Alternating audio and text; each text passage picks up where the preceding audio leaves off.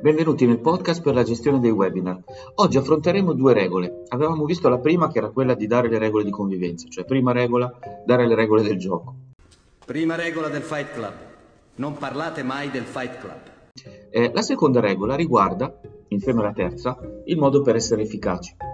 Allora, molto spesso ci viene chiesto qual è il numero giusto di persone che possono partecipare a un webinar.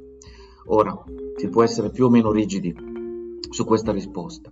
Diciamo che per dare la massima attenzione a tutti un numero magico è quello di 5, al massimo 6, ma diciamo che è ragionevole arrivare fino a 12. Ecco, sopra 12 le dinamiche, le interazioni, dato che devono essere molto più intense eh, di quelle che si fanno normalmente in una classe, diciamo faccia a faccia, è bene non avere 30 persone o anche 20 persone, perché non si riesce nemmeno più a ricordarsi eh, qual è il volto, il feedback nel non verbale, la persona che ha, che ha parlato eh, e spesso non si riescono neanche a vedere tutti insieme.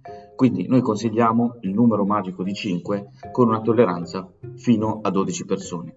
Altrimenti, se abbiamo più di 12 persone, diciamo intorno alle 15-20 persone, diventa un vero e proprio evento e quindi bisogna essere dei freddi Mercury.